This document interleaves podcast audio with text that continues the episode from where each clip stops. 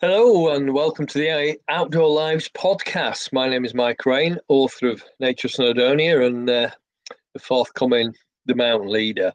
The, this podcast is free to air, ad free, and music free. You can find out more about me and my workshops and e learning modules at mikeraine.co.uk or Patreon forward slash Mike Raine. Uh, my guest today is Derek Ryden. Derek is the inventor of Reflexcell and the founder of Blizzard Protection Systems. Uh, most will just sort of say Blizzard bag as, as shorthand, but I'm sure Derek will correct us on that. Uh, he's from Lancashire, but we won't hold that against him this morning.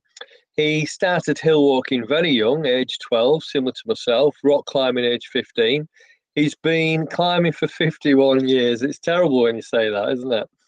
Started inventing stuff aged eight, so we'll have to find out about that.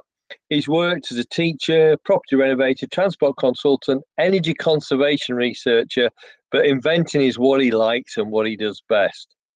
He founded Blizzard in 2000 to make this new design of emergency survival bags, which I'm sure listeners are familiar with. He also just incidentally invented slugs, which is a, a slider nut that Facers made for a while, and the Ropeman. Many of you will be familiar with the Ropeman, the Prusik device that, that Wild Country make. That's that's been a handy little bit of kit. He is semi-retired now, still doing a bit of work, but still climbing, still inventing things, and playing the saxophone in his spare time, like you do. Derek, uh, how are you today? Uh, not bad, thanks very much for having me. I'm dying to know what you started inventing at eight. I, I, was a bit of a weird kid. I think I always was sketching out inventions for spaceships driven by steam and stuff like this, all all sorts of random things. And it was a it was a bit of a joke, really. Obviously, you know, I also wanted to be an astronaut and a soldier and all the things you do at that age. Um, but to actually have become an inventor in later, really in later life, not to. I, have done lots of other things in the meantime, as you can tell from the intro. Yeah. Um, yeah, I, I, think the first thing there was a, a science program for kids on telly called Tom Tom, and they had an inventors competition, and I submitted a couple of inventions to that, and uh, I, they gave me they probably gave everybody a badge and a highly commended, but I got that, and it sort of encouraged me a lot. Um, and then the whole invention thing went on the the back burner really for 20 or 30 years while I was having a life and doing other things, and then. Uh, I realized I did actually have a talent and I could get somewhere with it.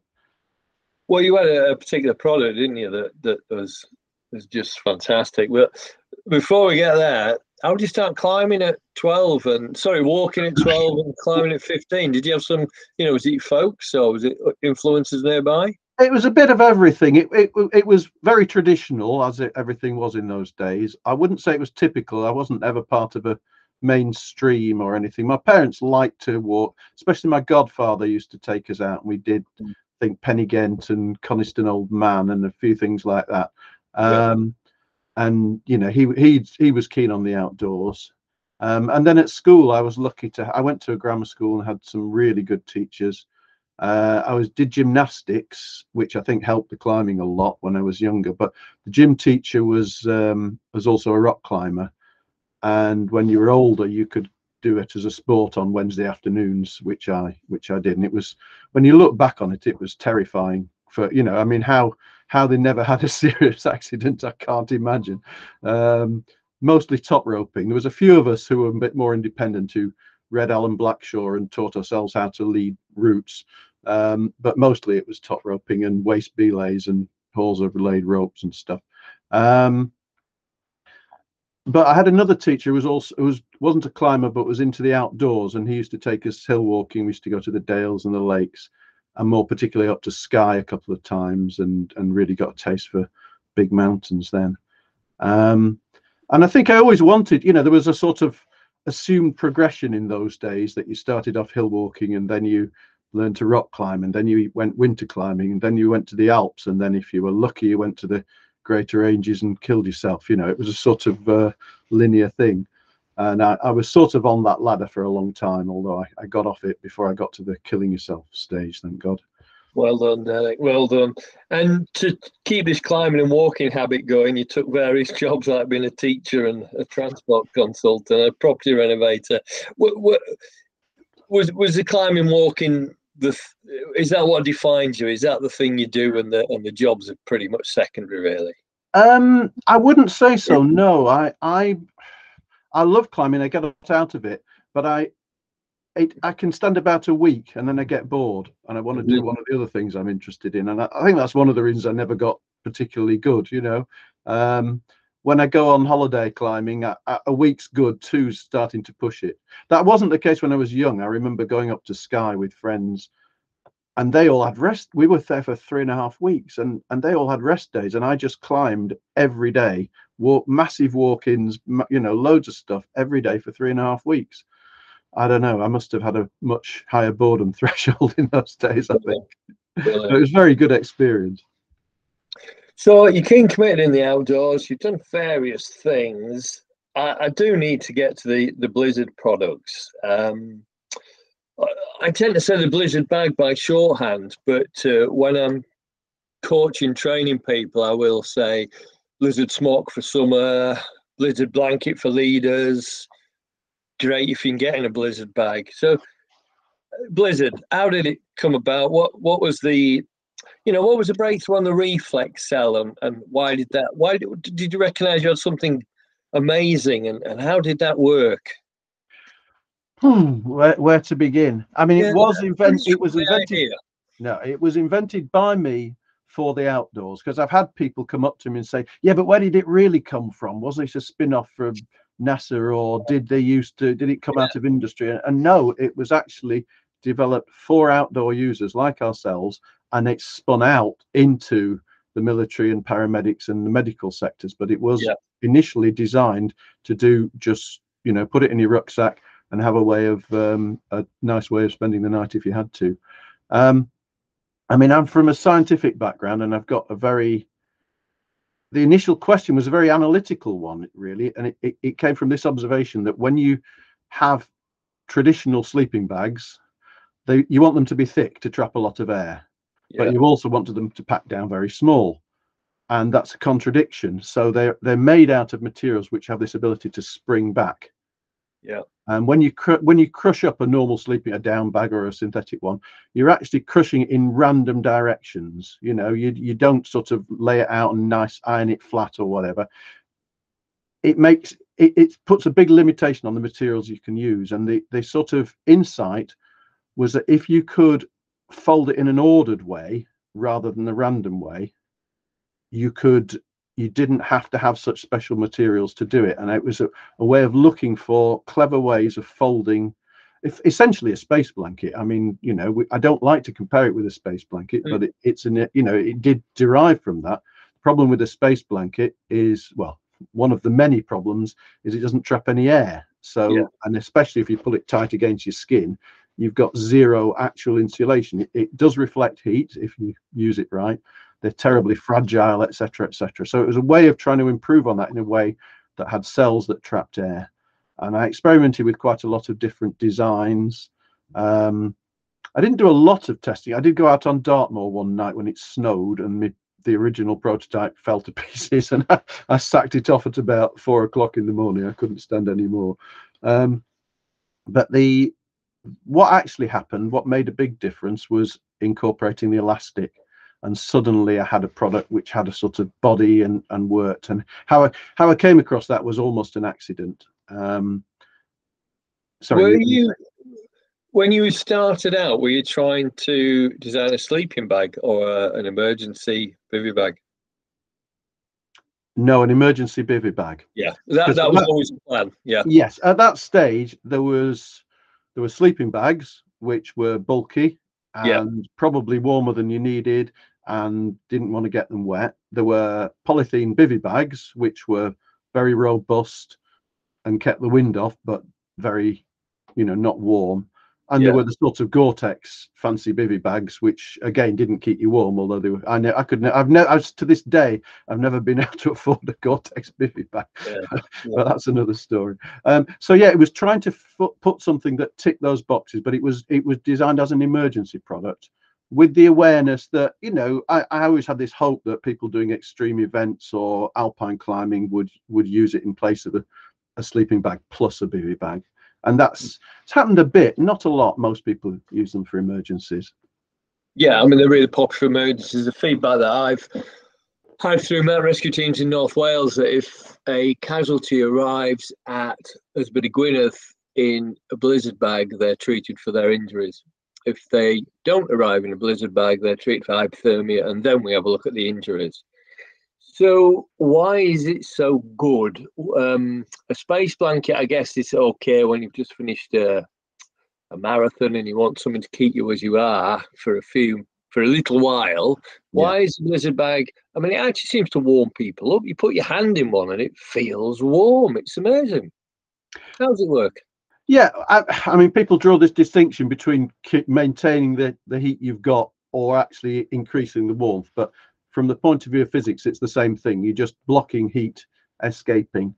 And um, space blankets do it by reflecting radiated heat. And they, you know, oh. they use this advertising strapline reflects 90% of rivet radiated heat, but you you lose less than 50% of your heat through radiation. So it might be 90%, but it's only 90% of 40% or something. Um, a regular sleeping bag blocks heat by, as we said, having a an insulating air barrier, and this yeah. also does that. And it and anything, even a polythene bag, stops uh, wind chill and it stops evaporation to some extent. Yeah. So so it does that too. And it's also a lot more practical than a space blanket because if you've ever had the misfortune to spend a night in a space blanket, as I have or had before I invented this, you they they tend to blow away. They tend to tear. You've got to manage them somehow. Uh, yeah. Um, you can get bags made out of the same material now, which are marginally better. Um, yeah. But you've got all those issues. So it, it's it's the old physics, conduction, convection, radiation. It, it blocks heat by all of those uh, mediums. Well, it's, it's a fantastic piece of kit. I suppose people grumble they can't get it back to the vacuum packed size in which they carry it. But if it's an emergency kit, have, have people fed that back to you, and how do they deal with that?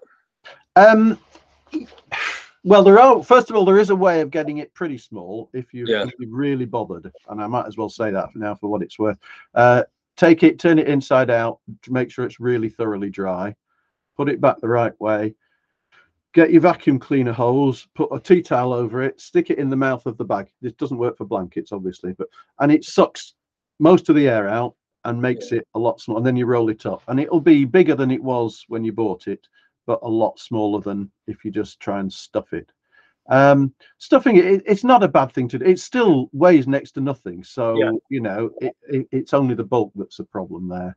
Yeah. Um, and you can reuse them many times. The, the most, ex, there was a guy who ran from Land's End to John O'Groats unsupported.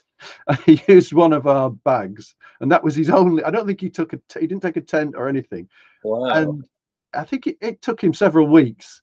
Yeah. And he sent it back to us and he was absolutely wrecked. How he could have spent a night in it towards the end, I don't know, but that's you know, that's what he was made of. So you can if you if you're careful with them, you can reuse yeah. them quite a lot. Although I wouldn't recommend using them for three solid weeks. No, that's a lot. Is that? That's, yeah, that's yeah, I, I, wish I could remember his name. I'd give him a plug, but we were yeah, very, I, we were on the courses, on the workshop. So I run some, a few first aid courses and some emergency hazards in the mountains, and I tend to just take the smocks out.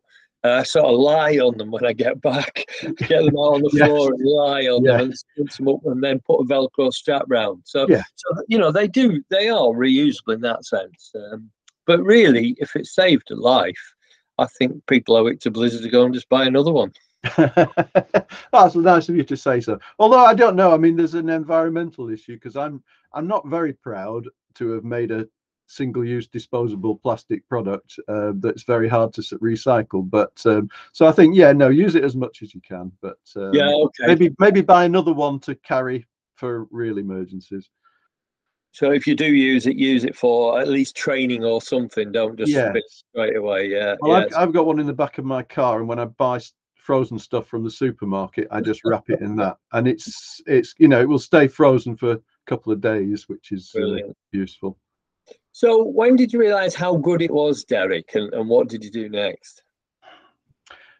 Well, it, it's amazing how slow the process is. You know, I, I mean, I knew it worked. I knew it was fairly good, and I thought, wow, great, everybody's going to want one of these, and and there's no competition. There's nothing else in that niche, and then you sort of realize that yeah, there's no competition, but there's also no market. You know, mm. if you're bringing out a variation on a carabiner or I don't know a waterproof, everybody knows what it is they know what it's for and they see why it's better or worse than another one but this it didn't really sit in any any particular niche. And it took a very very long time to get uh, established. And it's still happening now because now it's it's branched out from the outdoor world into the medical pre-hospital world. And even that is still consolidating itself you know 20 odd years later. It, it, you know i mean because i don't work at blizzard every day i was just talking to somebody this morning to make sure i got my facts right on this you know but it's it's been used by the helicopter hems people it's been used in hazardous response it's every welsh ambulance carries one um, it's being used in ukraine because they're getting a lot of um, well, they've got problems with power, obviously, and keeping people warm. So it's even more important than it would otherwise be. A lot of the Welsh mountain rescue teams carry it, but even those getting it into the ambient, it was already being used in mountain rescue and the outdoors, and the military medical people picked up on it very quickly. Uh, but it's taken a decade or two to get it, uh, another decade to get it into civilian paramedics. So it's it's very slow. It is really slow, isn't it? But from that first, you were making them yourself, presumably initially. How do you go from making one or two yourself to make sure it works to setting up a factory and turning them out? That was something that I, I didn't want to do. As as we said, I'd invented a couple of other products in the past, and I'd managed to license them to outdoor manufacturers. Yeah. Uh, it was easier because they were sort of metal products and metal bashing is something lots of companies do. You know, it's not difficult to find somebody who'll do it. What I didn't realize with this is that to invent the product was one thing, but it needed a new industrial process to make it. Yeah. Um, so there was a second stage of invention. Then there was the whole business side, which I never wanted to be a businessman, and I'm glad I'm not anymore in a way. Uh, yeah. And I, I consider myself a, a, I was just about good enough to get the company going and keep it going long enough for people to who knew better than me to uh, to make a proper a successful company out of it. Um, I've, I've, lost my train of thought there. What was it? Well, how did you set the company up? So did you sell your house, mortgage your house? Did you get some investors? You know, you come to me and you say you've got a new bag to that's going to save lives. It, it's a hard sell, Derek. How do you um, you know, how do you get money out of people's pockets to invest in it? Yeah, well, that's one of the reasons that I moved to North Wales at that stage. I mean, I wanted to move for the outdoors and because I got friends there, but also there was a climate in the days of the EU, there was European money for was a thing called the Slate Valleys Initiative, for one thing. They uh, gave us a significant grant. Um, yeah, we and, and and the fact is we didn't really know what we were doing. You know what I mean? We sort of made it up as we went along and, and it failed a lot of times. We could, the industrial machinery to make it, we had to subcontract that to somebody to make it and it didn't work. It, it took basically three iterations to get that right. Yeah. Um, and it, we didn't do well financially because initially the outdoors was our market and we got a nice little sales curve that went up healthily and that was selling to outdoor shops and it lasted a few months and then all the outdoor shops had got them. You know, they got half a dozen, ten and a half a dozen each, and they weren't really selling through because nobody knew about it. We got we got a couple of good reviews, but it's very very slow to prime that market. Um, and what saved us at that stage is, I think we were at Harrogate, one of the outdoor shows, and um, there was an emergency planner from the local a local authority who happened to be there said this is just what we need when the gasworks is uh, you know people are evacuated because there's a chemical leak or something and they still some of these local authorities still had world war two i think some had world war one woolen blankets full of moths that had been sitting in a in a container for years and years and years yeah um and some were more modern. So they had some had sleeping bags, but they were big and but they had basically had to have a container full of sleeping bags, whereas yeah. they could have a box with 50 of our products in. And I admit it's not as comfortable as a sleeping bag and it's a bit noisy, but for these um, evacuation centres, it was a really good solution. Yeah, so that definitely. kept the company going. And then the markets it slumped again because they'd all got them. Yeah, we sold the product to more than half the local authorities in the country, and and they don't have that many emergencies, so they didn't sell through. And what saved us finally was the military medical market, because mm-hmm. this would be in the about 2005 or six. There was um, a lot of research coming back from Afghanistan that survive. I mean, it's what you just said about uh, Elizabeth. Um, survivability mm. was affected enormously by the body temperature. Because yeah. I think even in mountain rescue at that time, up until that time, comfort and temperature was seen as a bit of a nice to have. You know what yeah. I mean? Yeah. Your your job was to treat the injuries yeah. and sort of shock and try you know you didn't want somebody to freeze to death but it, it they they had to man up and put up with being cold yeah. and this research coming back from afghanistan said no it's not a comfort issue it's not a nice to have it makes a huge difference to mortality yeah. it stops your blood coagulating and you you know if you're bleeding out you lose more blood more quickly etc etc so suddenly they were looking for a solution um, and we were as I say, we sold a 51. We were in trouble. I was I was at the stage of paying workers off my credit card. You know, it was really really dangerous at that stage. Yeah. Um, but we, an American company that specialised in importing new in new startup inventions, and also had links to the U.S. military sort of joined the dots. They could see that there was a, they were looking for a product. They could see we had a product and they bought us very, very cheap actually. Um, but it was the best thing we ever did because because they they were also our biggest purchasers at that stage. They bought it, took it to America, sold it to the military. So they weren't out to rip us off. They didn't want to drive the price down because they owned half of our company. So it was a real win-win. Um, and that's when we realized we were onto something. Um, yeah, it's quite a journey, isn't it? Because know, if you sell every UK climber and hill walker blizzard bag, then that's it. Because they all yeah. walk around hoping they're never going to use it. Yeah, and one in a hundred uses one in a year. You know, yeah. So it's it's a, it's a poor market, um, and it's now somebody. I just I, most of the we're not in many of the shops because it doesn't sell through fast enough for them to give it shelf space. It's not like a North Face jacket, you know what I mean? Yeah. They, they, probably only make five or ten quid on it, and it's yeah. it's there all year. Um, most of the outdoor users tend to buy direct from us online, yeah. and it's literally about a quarter of a percent of our business. So we're not an outdoor company anymore, wow. even though we were. Yeah. That is amazing. Uh, we do encourage people to di- buy direct because very generously there's a discount for mountain leaders, mountaineering, as certainly through MTA. Um, I, I, think it's probably with AMI as well, but um, that's that's how people do it.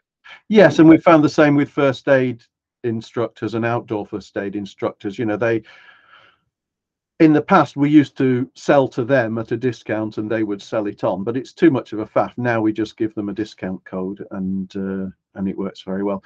I mean i say it's only a quarter of a percent of the business. It financially it's a bit more than that because we uh-huh. we don't have to sell at an absolute rock bottom price. We we it's cheaper than whole than retail but more expensive than the wholesale price. Yeah. So it, it works for everybody and then there are still people coming who've never heard of them. Uh, you know, if I have 12 people on a first aid course, you know, there's two thirds are, are, not familiar with the Blizzard products and, and how good yeah. they are. So, you know, there is still growth to be had here, but uh, I guess it'll always be limited to some point. Really good to see it in the ambulance service now. Um, and I think that feedback that you've said there, particularly from Afghanistan, is is slow filtering into first aid courses. You know, I still find an obsession with injuries and illnesses where I'm more and more thinking that the first thing we need to do is get people on a mat and in some sort of blizzard product and then have a look at their injuries, you know, like them out in hospital. It seems to be the way to go. Yeah, that I mean that I'm not a medic, but that fits with what I know. I mean, obviously, if you've got catastrophic bleeding or somebody's yeah, not yeah. not breathing, then you deal yeah. with that first. But really, once you've dealt with the immediate concerns, you know, don't worry about broken wrists or whatever. Get get somebody warm. Especially given delays in getting people in front of a medical professional these days. Sorry, I, say that again. Especially given the delays. Uh, oh my god! Yeah. yeah, yeah, yeah. No, it's crazy at the moment. I mean, I it has. It's transferred to my behaviour. I'm taking fewer risks at the moment because yeah. I know that I can't rely on an ambulance. You know, it's. Uh, I, should say to um, listeners that uh, we're recording in January, and Derek is in a room that's got a climbing wall with a roof section, and I can see a sewing machine behind his head. So when Derek says reducing risk, scale to other people's. Derek, I just have one sort of personal odd question. Was there anything before 2000? Were there some um, prototypes around? I'm sure I saw Blizzard bag before 2000. Is that when it actually started? It's unlikely, but it's possible. Yeah. At the time I invented it, I was living in Exeter, and the very first ones I sort of made literally by hand with tape and stuff, and they yeah. just to prove. Well, actually, at that stage, I just made sections of material that I could test. Yeah. Um, but to make the first prototypes, I had to build a kind of big jig which rotated and it took up half my living room floor literally and wow. it was all stuck together with sticky tape and it, it, took that i could make a bag in about six hours which sounds a lot but it was enough to make five or ten and send yeah. them out to people um, and i did send i sent them out to people i knew in the trade in a way it's conceivable you might have seen one then that would have been about what would have been nine God, it's scary to say 19, isn't it? 1995, 96, something like that. Um, yeah. It, yeah, it's it's possible. It's possible that you would have seen yeah. one, but it, it wasn't. There were none of the factory made commercial ones available till about 2001, I think. Okay. So typically, the oldest Blizzard bag around now will be 22 years old. Yeah. And if you open it up, is it as good as new, or is it useless. Yeah, no, it, we we've got a, a, a, dwindling supply of very very early ones.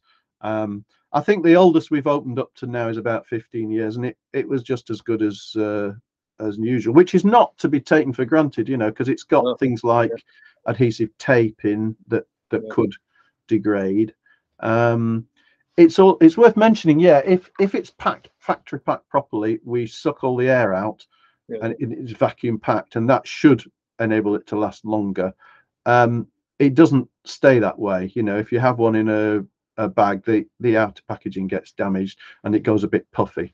And the message here is don't worry about that. We're sorry. We wish we could find a way of keeping it vacuum packed, but if yours loses its vacuum, don't panic. Um, and they appear to last just as long, even in that condition. It lasts a long time. Um, were the times where you were thought about giving up?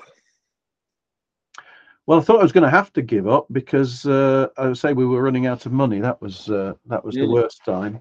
Um, I don't know. Partly, I think I was unemployable by that stage, so I had to make it work. um, yeah, was giving up. No, as I say, it nearly happened for us, and and God knows my life would be very different. I mean, I'm I'm not rich. I've not made a fortune, but I'm I'm just about able to retire now. And if that had all gone down the pan, I God knows what I would have done instead. I don't know. We're, we're, we're coming to your million pound sale of the business and retirement to the south of France shortly. Yeah, if only. there, there was a time because the way it worked is I got a royalty out of every Blizzard bag that was sold for 20 years, which is what you normally get on the patent. And um, yeah, there were a few years where I would I would consider myself pretty well off. Um, but uh, now I'm having to live off my capital, and it's uh, it's never as much as you'd like it to be. You know? No, it isn't. Which is one of one of the reasons why I'm sort of trying to still invent some more things and uh, yeah. and see if I can get a second bite at the cherry. Um, Uh, one, uh, one of the frustrating things, presumably, you've got no idea how successful the product has been in terms of making a difference, in terms of saving a life? Is that data that's just completely? Can you get that data? I mean, is it is it a guess or? if I had to guess, I mean, we we we've we've definitely saved a significant number of lives. I would think it must be in the hundreds if you include Yeah. military casualties and and uh, it may be more than I don't you know if it was a thousand that would be brilliant, but uh, Yeah. I, it's certainly not in the tens or twenties. Um, as for getting the de- yeah, I suppose you could do a proper estimate, but it would need a somebody with a research head and and a few Yeah. weeks to spare and. Uh, I, I'm I'm not going to pay them, and neither is the company at the moment. No, no. I mean, these days it, everything comes with feedback forms and emails, doesn't it? But you, you're not going to have that for 23 years of business. No, we don't, and um, Oh. and a lot of them, I don't know how seriously they're taken. A lot of it's about quality. You know, if you've got a quality system in place, part of the requirement is that you you have feedback, which is why you get all these irritating emails about, you know, how was your service? You know, how many stars? And we we do that, but we get precious little feedback, to be honest. Well, most no nobody wants to use your product, do they? That's the sort of conundrum, isn't it? yeah, that is a problem. but uh, when they do, I say the feedback has just been fantastic from from the hospital. Um, was it a moment where uh, was there a best moment? Was there a moment where a eureka moment? Was that in the invention or was that in the financial survival? The, well, the invention mainly, because that's what uh, what floats Yeah. my boat, I suppose. When when you finally get something you know, because because a lot of inventing is about weeding out the rubbish. You know, it, anybody can invent something, but actually, it's about rejecting the ones that aren't up to scratch. And when you do finally see that this one really is going to work, that that's a great feeling. Um, when we got rescued financially, that was another one. Um, but no, it's it's feedback like this that's really encouraging when you when you come across somebody who's actually used them or knows of people who have, and you get uh, get strong feedback. It would be lovely to have that statistic as to how many as lives saved. Although, but it's a Mm. you know it's not as simple as that, is it? Because it's not like our product was the only thing that saved their life. So it's Yeah. uh, there are complicating factors. Yeah, yeah, it's too difficult to get that data. Well, they're very well received, Derek. They really are. Um, so moving on, then you you're not part of Blizzard Protection Systems now. You you keep your hand in, obviously, and you do a little bit of chat there, and and you're you're inventing for fun. Is there anything you can tell us about that, or is it all top secret? Oh, I should be careful what I say, shouldn't I? Yeah, Well, there's the elusive perfect belay device, which has been a, a an obsession of mine for as long Mhm. as Blizzard's been going. So it's um, you know, it's a it's a double rope, or sorry, a twin rope device that does everything that a a Grigri does for one rope and more, and is light and whatever. And um, I don't know. I've got friends at DMM, and every year I take a new another idea to them and they go oh this is really really good yeah we think yeah we might be interested in this but we've got so many projects on at the moment we don't have time to do it and i don't know i don't know if it'll ever happen it's I, i've got a shed full of tons of metal literally tons probably a hundred of pieces of junk that i've made that uh, that may or may not ever come to fruition so that that's one thing um i'm working on an arborist device for tree workers um, that may or may not come to fruition. I'm working on a tourniquet, which is sort of, you know, working coming from the medical, you know, learning about the medical field from Blizzard. Yeah. Um, that has got a chance, I think. Um, So, yeah, lots to keep me busy. sounds really good. That was um, was a Blizzard bag your first love, your passion, or would you rather have made this belay device and the rope ropeman? You know, was the yeah, no. If I'm hand on heart, I, I'm more of a mechanical person than uh, than whatever Blizzard is described as, and, and more of an inventor than a, a businessman. So yeah, there's nothing I like better than playing around in the shed and having having ideas. And it's I've got a very poor memory. I sometimes found find that I've just repeated something I did 10 years ago because I didn't take proper notes on, on what I did. Yeah. Um, so yeah, there's a lot of pleasure in, in just the, the faffing about. And if, if it comes, if something comes of it, that's a bonus really. and, and you've got time to faff about now. No. There's never enough time to faff about. No, it's it's actually quite difficult because I have to create the time. You know, I've got family commitments and lots of other things going on, and my health isn't always as good as I want it to be, and and so yeah, you have to sort of be disciplined. I remember having a chat with Trevor Jones that some people might. Remember was big in the climbers club and because he had a family and yet he used to seem to climb all over the world all the time. And he said you know you just got to be ruthless. You know yeah. you just got to do it. And the same's true to some extent for I mean it's true of climbing you know um yeah. and I'm not ruthless enough with my climbing. I don't do enough of it. No. Um but it, with with inventing yeah you sort of have to see it as a job you know and get up at nine well no sorry get get to work at nine o'clock and actually put some hours in Otherwise, it doesn't happen.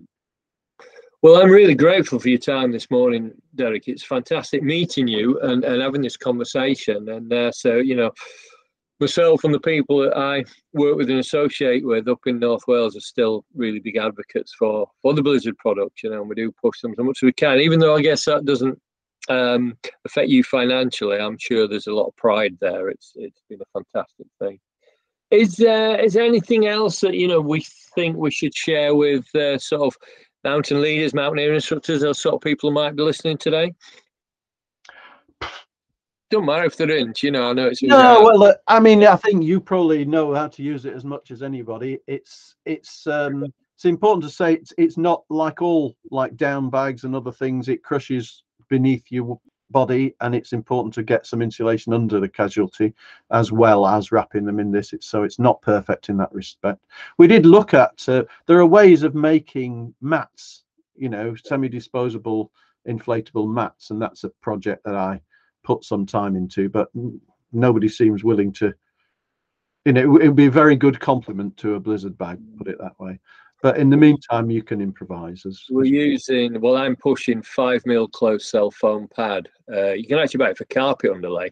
So you get a reasonable price on the internet. It's obviously multi-use as well. It's really quite hard yes. wearing, and the five mil stuff folds down a lot smaller um, than the stuff that traditionally would have been used in a, a, sleeping mat, a carry mat. So that's that's pretty good. Five mil close cell foam pad, and you can carry meter square, and that will yeah. go on somebody's trunk first aid yeah. needle on it. You can yeah. lie for lunch. You know, it's uh, absolutely anything that pairs um, really nicely. Yeah, yeah, yeah. But it's yeah, it's relative. It'd be nice to have something that was the size of a cigarette packet, wouldn't it? Rather than a uh, and what however much room that takes up. Um, Showing your age now, know how much cigarette packet is. well, I've never smoked myself, but uh, yeah, it, it, does show me age, I suppose. We we always say the blizzard bag's about the size of a VHS I was um, going to say that, yeah, because you'll um, get some blank faces now from some of the younger people. Suddenly, it's history, yeah. right. Well, before we turn it into old men grumbling on, Derek, we better leave it there. So, I uh, agree. Thanks so much for talking to us this morning, Jochen Bauer. Yeah, and you too. Thanks very much for Mike.